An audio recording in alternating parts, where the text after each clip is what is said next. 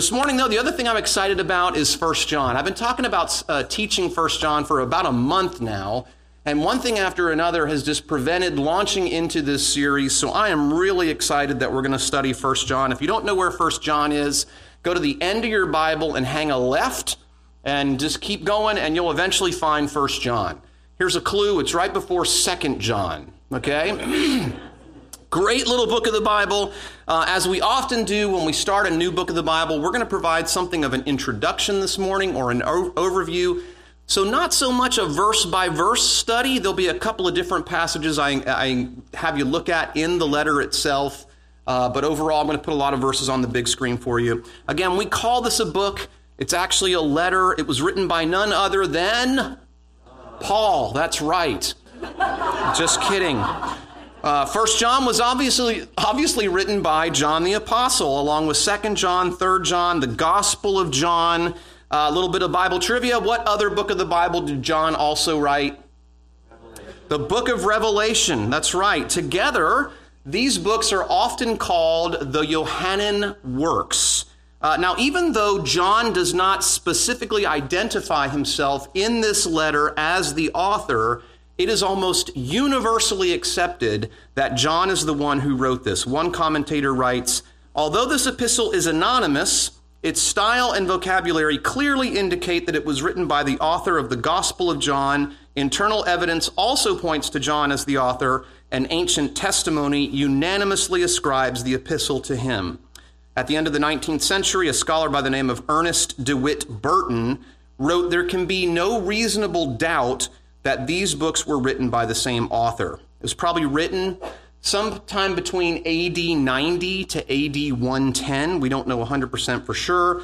Again, another commentary reads The tone of the writing suggests they are the product of a mature man who has enjoyed profound spiritual experience which points to the near end near the end of the first century in addition the character of the heresy combated in the letter we'll talk more about that later also points to the same time, approximately AD 90. Now, because there is no specific greeting or audience that is identified in this letter, it is commonly believed that this is what was called a circular letter.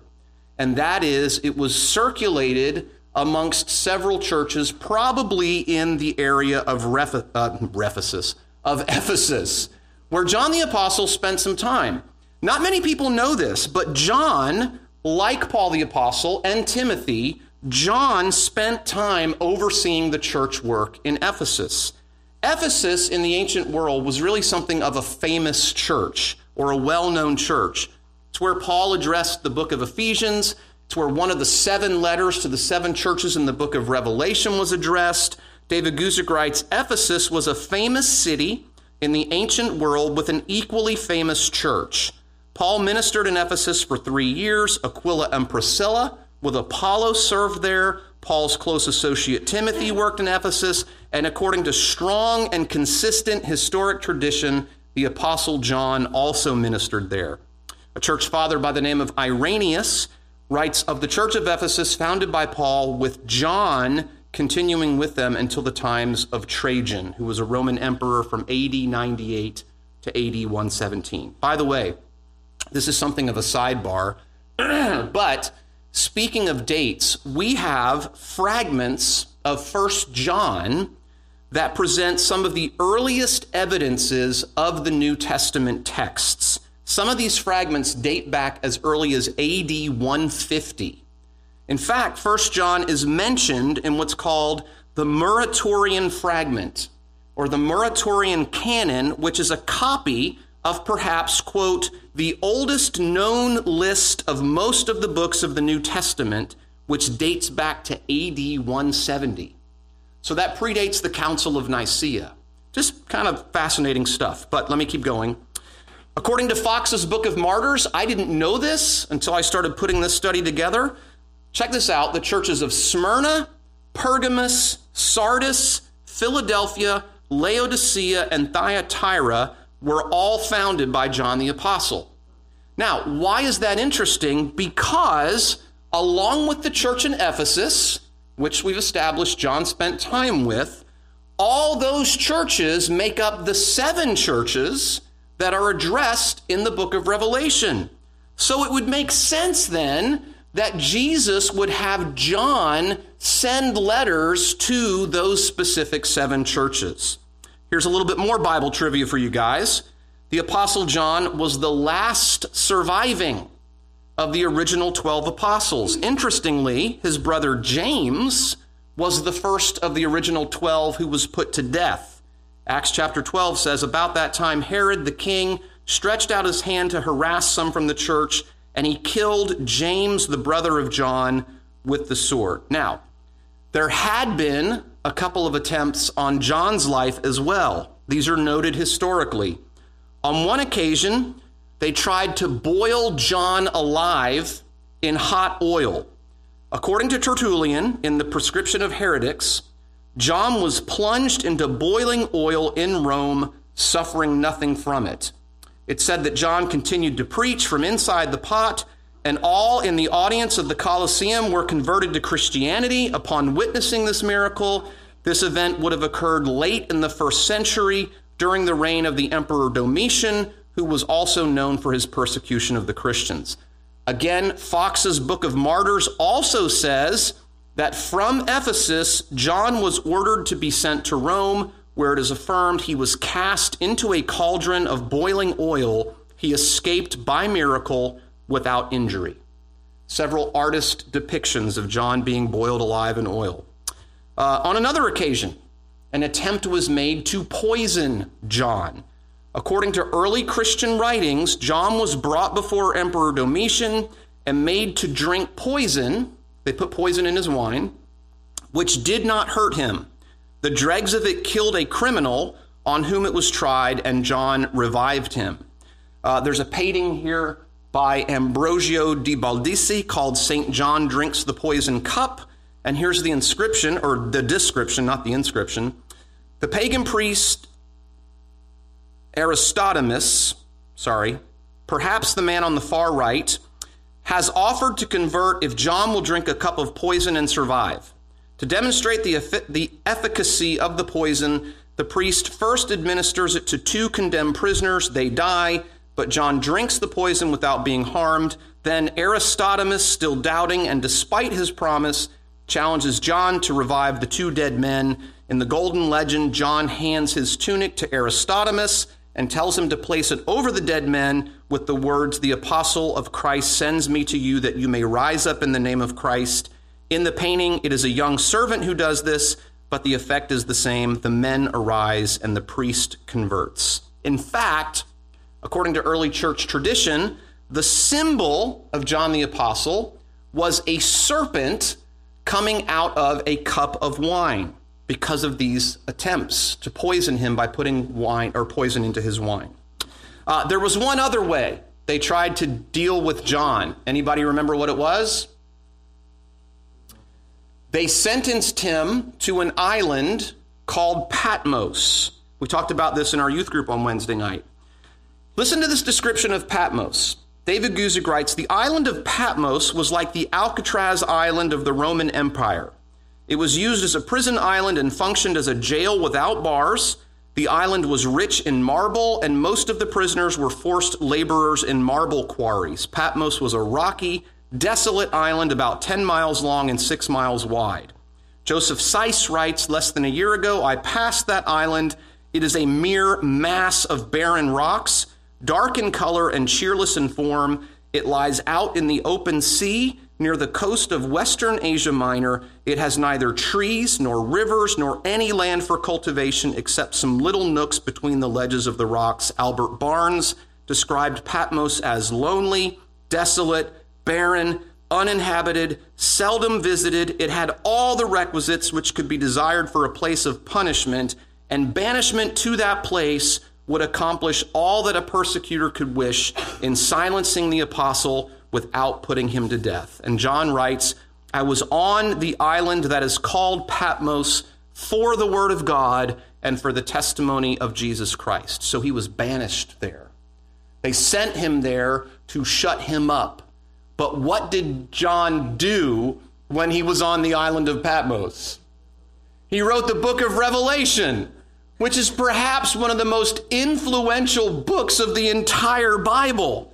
Now, why take the time to even go into all of that? Because it is entirely possible that in addition to the book of Revelation, that John also wrote the Gospel of John and 1st, 2nd, and 3rd John while he was also on the island of Patmos. We have no way of knowing this for sure, but it is possible. One commentator writes about 1st John a date of about AD 90 with John writing from his exile on Patmos ends up being the best proposition.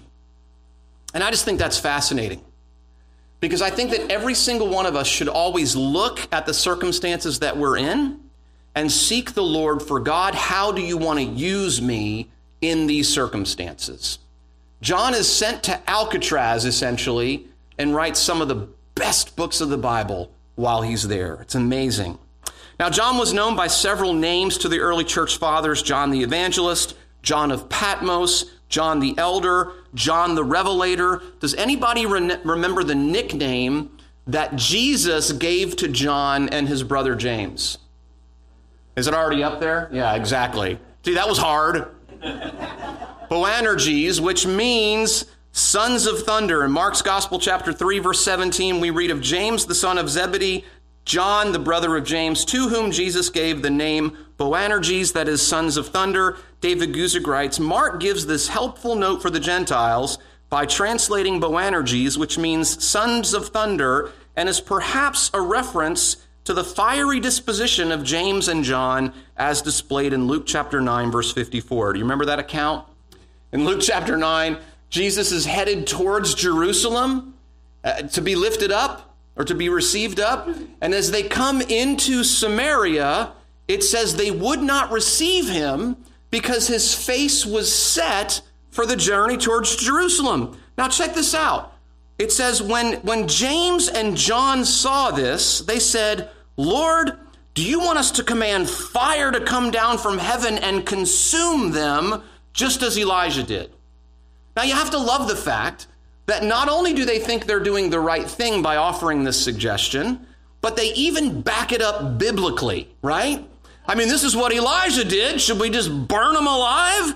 And then Jesus turns and it says he rebuked them and said, You do not know what manner of spirit you are of.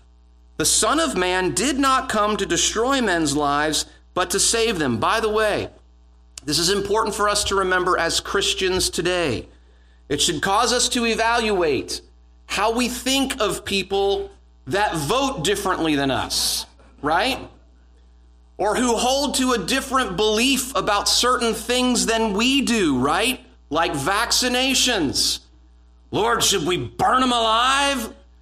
The Son of Man came to save people. What are you talking about?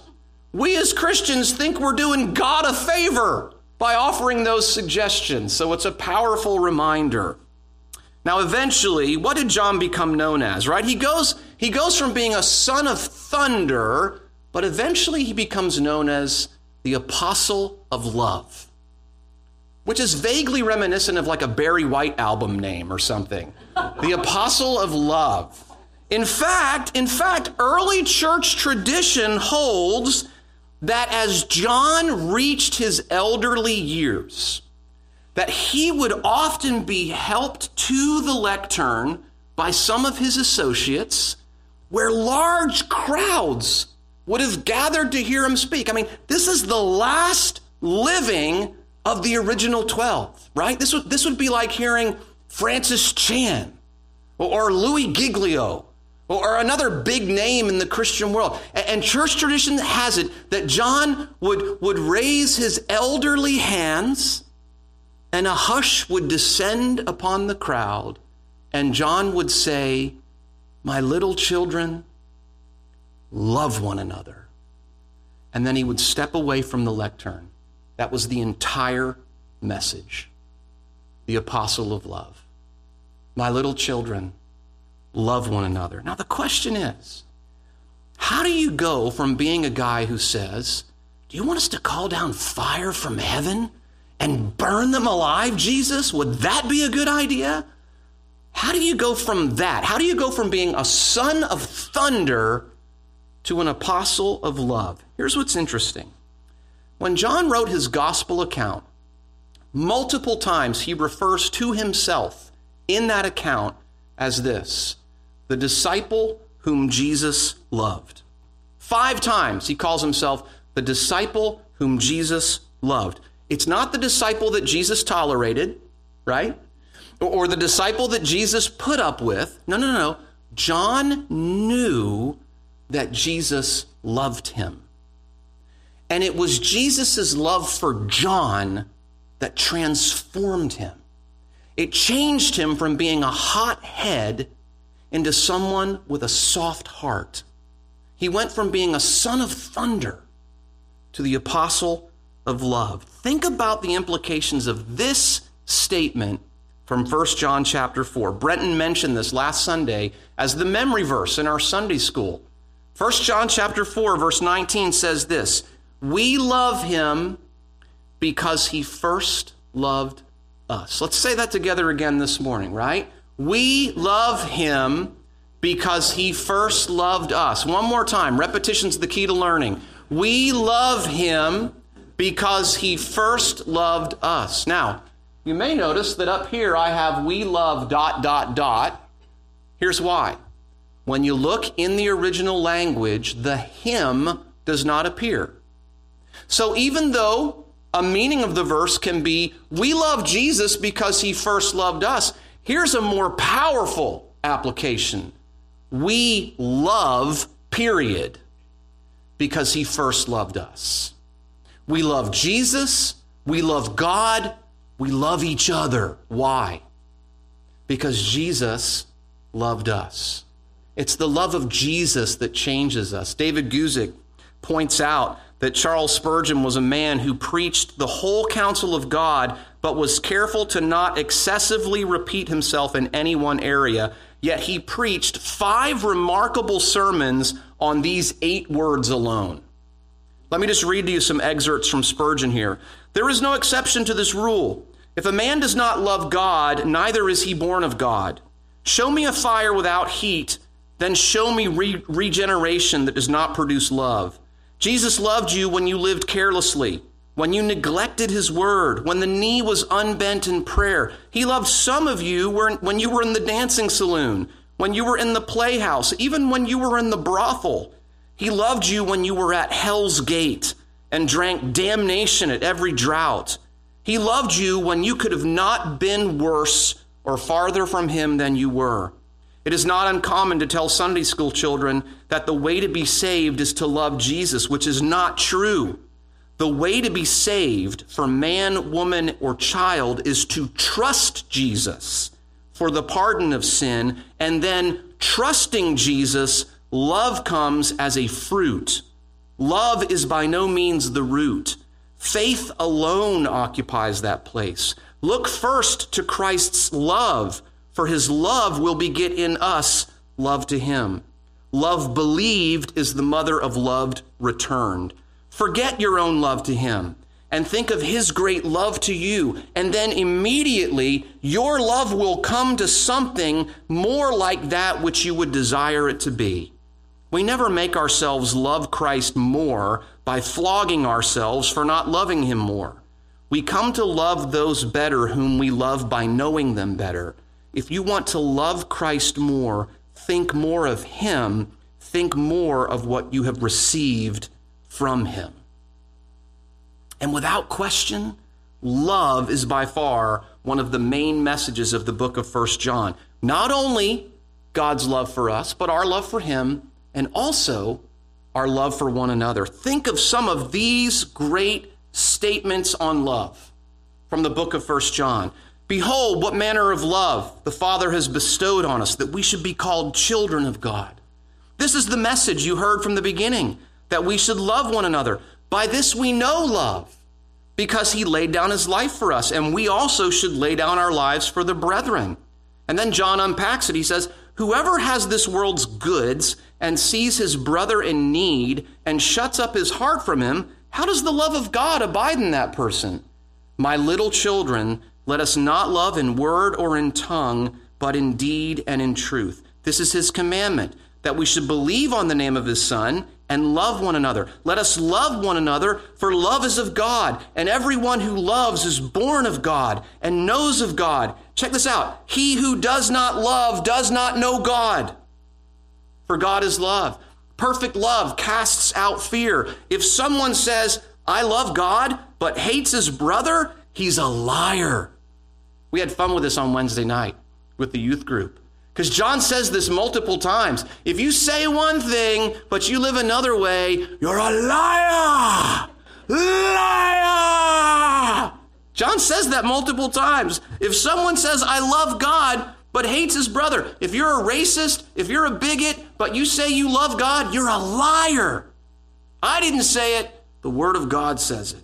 Because he who does not love his brother whom he has seen how can that person love God whom he hasn't seen? This is the commandment we have from him that he who loves God must love his brother also. By this we know that we love the children of God, when we love God and keep his commandments. For this is the love of God, that we keep his commandments. And I can just keep going and going. One of the overarching themes of First John is love. Now, one of the things I love, no pun intended, is when a writer tells you why they wrote something. And John, writing under the inspiration of the Holy Spirit, tells us why he writes something. For instance, when it comes to the Gospel of John, John says straight up in John chapter 20, verse 31, these things are written that you may believe that Jesus is the Christ, and that believing you may have life in his name. So John straight up says, the reason I wrote the Gospel of John is so that you would believe. And that in believing, you would have life. That's the purpose of the Gospel of John. So check this out. If you're ever talking to a friend or a family member who isn't a Christian, but they're interested in starting to read the Bible and they say, Where should I start? Tell them the Gospel of John. Carry around one of these with you.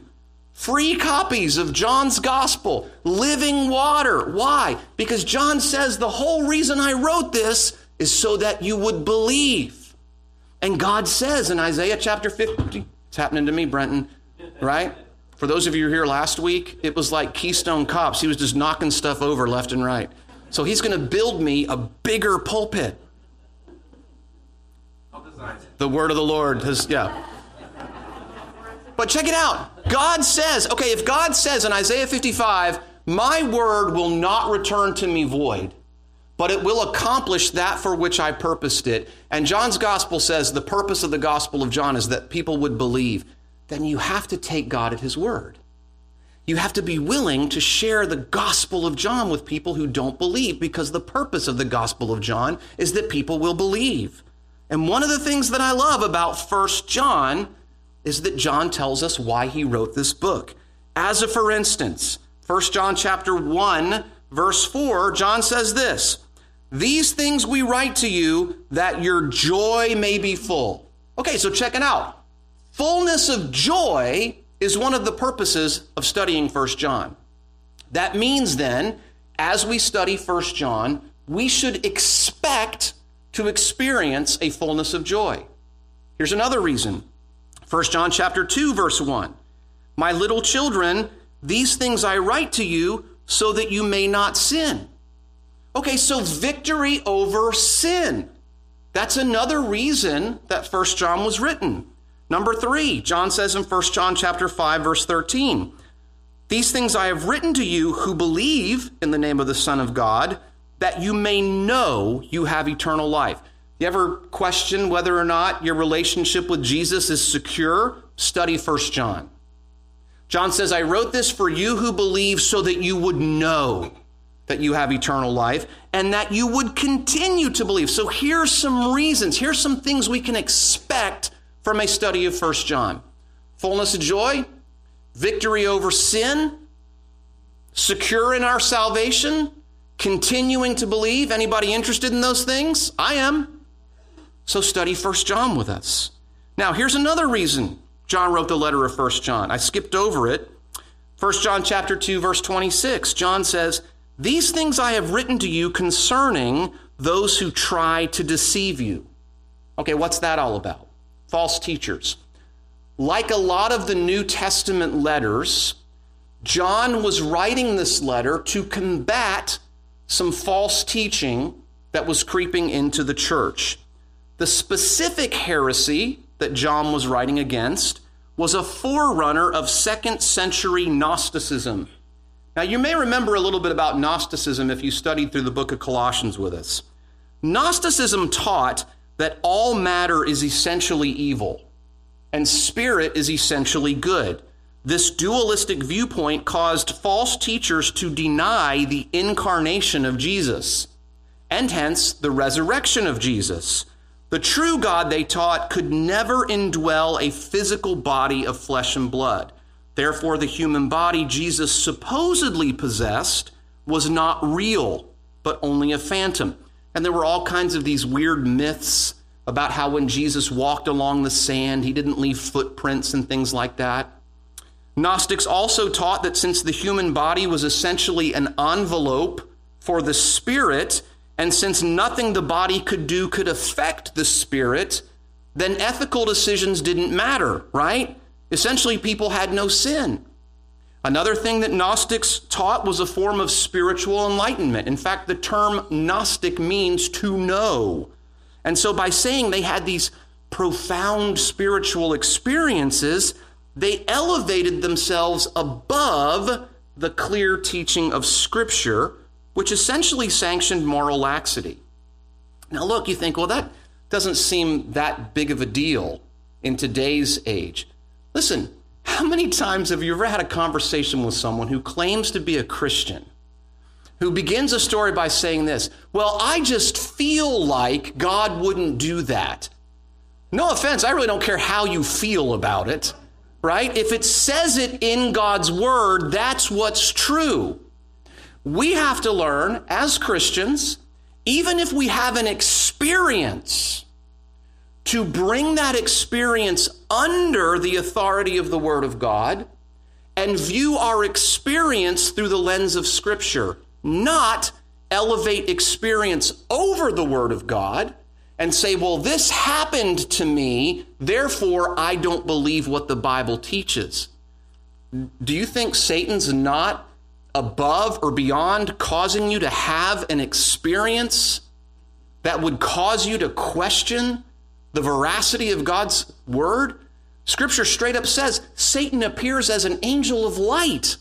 Think of the people who are out there having apparitions of the Virgin Mary and saying, Oh, she's a co mediatrix. Uh, uh, the Bible doesn't teach that. No, no, no, but I had an experience. I don't care. It's a deception.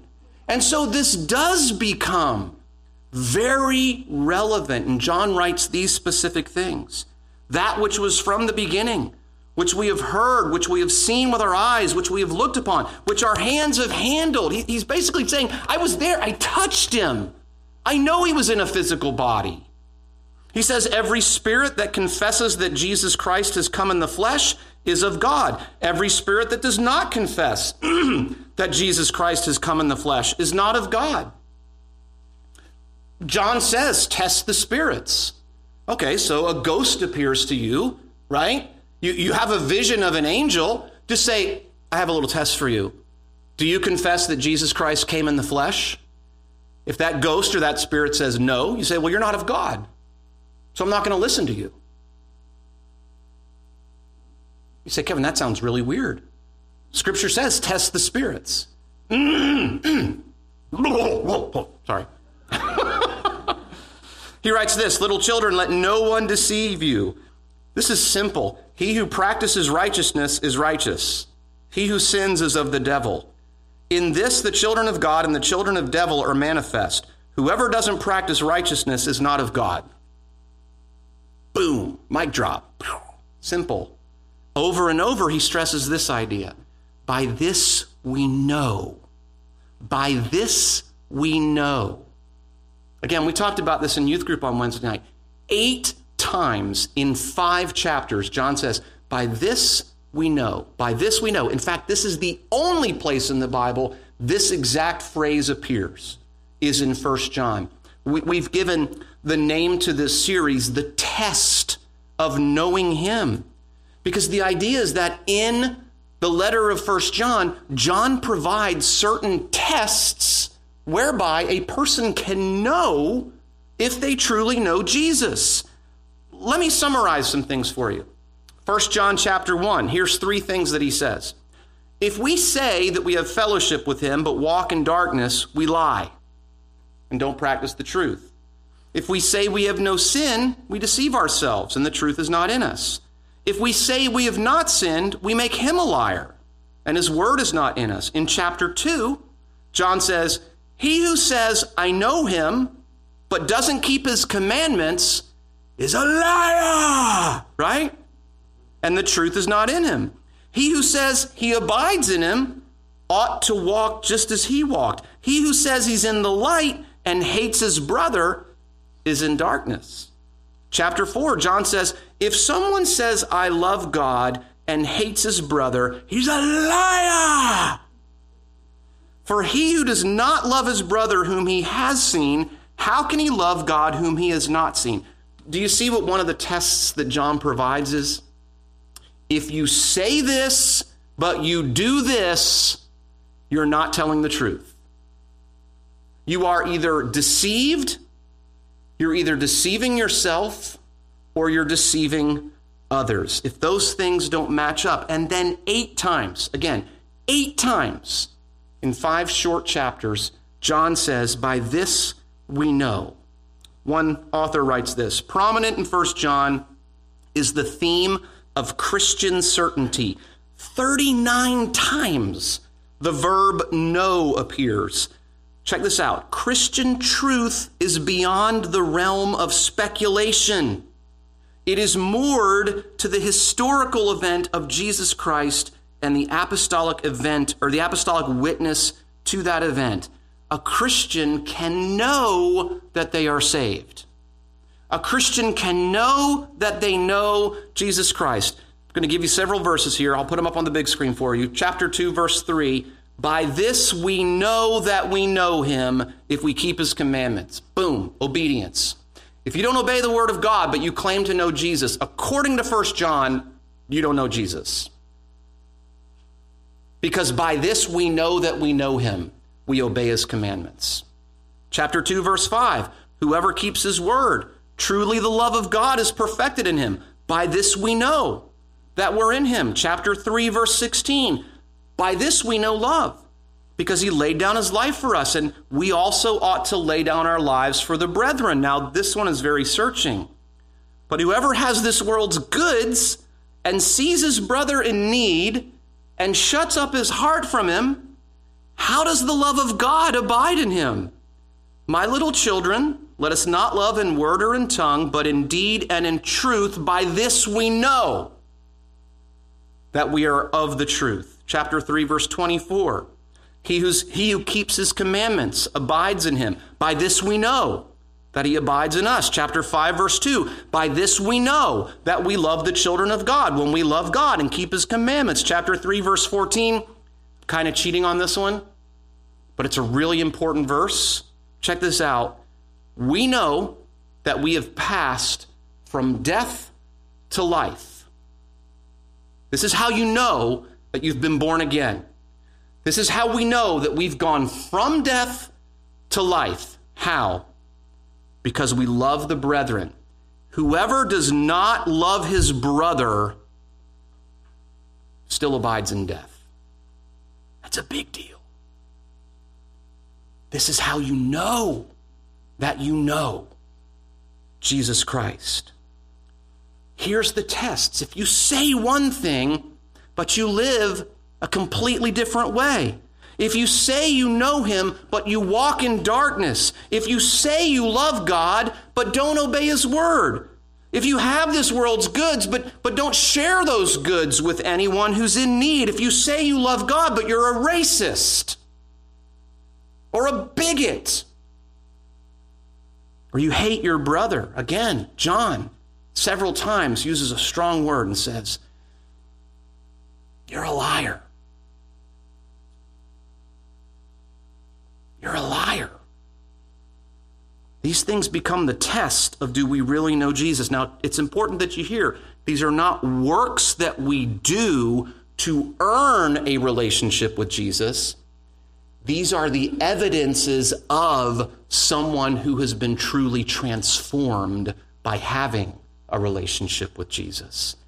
In other places in the scripture, they're called the fruits of the Spirit love, joy, peace, goodness, kindness, faithfulness, gentleness, self control. You see, those things are the result, they are the supernatural byproduct of the Spirit of God working in our hearts to change us and transform us. John says, By this we know that we know Him. By this we know that we know Him. So the test of knowing Him that's what the book of First John is all about. So, I encourage you to come back next week. We're going to start digging into this verse by verse. Let me encourage you to read ahead, go through chapter one, and we'll take a look at it next week. We're going to pray. Uh, Kayla's going to come and lead us in a few songs to close our service. Uh, we're not done. Um, this is one of those things where I, I like to park here for a moment and just remind everybody this is the response time now. Right? This is where we actually give the Holy Spirit an opportunity to work in someone in such a way that they may respond to the Word of God. Our worship is a response to who Jesus is and what Jesus has done on our behalf. And I just want to say if you're here this morning and you don't know this Jesus that we're talking about, you have that opportunity today. You have that opportunity today to just believe and, and, just say, I, I want to know Jesus. I'm choosing to put my faith. I don't understand everything, but I'm choosing to believe. I think a lot of times we think that we have to understand everything in order to believe. Scripture says, by faith we understand. Not we understand so we have faith. By faith, we understand. You see, we choose to believe. Belief is a very simple thing. It's a Greek word, pistis, and it means to rest your weight entirely upon. Every single person in this room this morning has faith. You know how I know? Because you sat in that chair. You came in here this morning and you rested your weight entirely upon that chair. That's what faith is. Faith is you making the conscious decision to say, I don't understand everything, but I'm going to rest my weight entirely upon who Jesus is and what he has done on my behalf. And I trust and I choose to believe. And see, when that happens, at that moment, the veil will be lifted from your eyes. The Holy Spirit will come and live inside of you, and He will begin to illuminate your understanding. And suddenly, it'll be like blinders were taken off and you'll be born again, grafted into the vine, adopted into God's family, and guaranteed a home in heaven. You know why? Not because you deserve it or because you earn it, but because God loves you. And He chose to do it and offer you that in His Son, Jesus. So, Father, this morning as we close this time and just a few simple songs of worship, I just want to pray for your Holy Spirit to work in people's hearts around the room. And perhaps there are some this morning, Lord, who've never made that decision. Perhaps there are people here this morning who have believed, but like John says in this letter, this was written for those who have, who have believed that they would know that they have eternal life and that they would continue to believe. Perhaps there's people here, Lord, who just need a fresh filling of your spirit. That there's people here who, who just need to be reminded of who you are. And I just pray, Lord, that you meet us all here in a special way. Draw us to yourself. Fill us up afresh. Meet us in all of our individual areas of need and do a great work to make a name for yourself. We love you. We pray these things in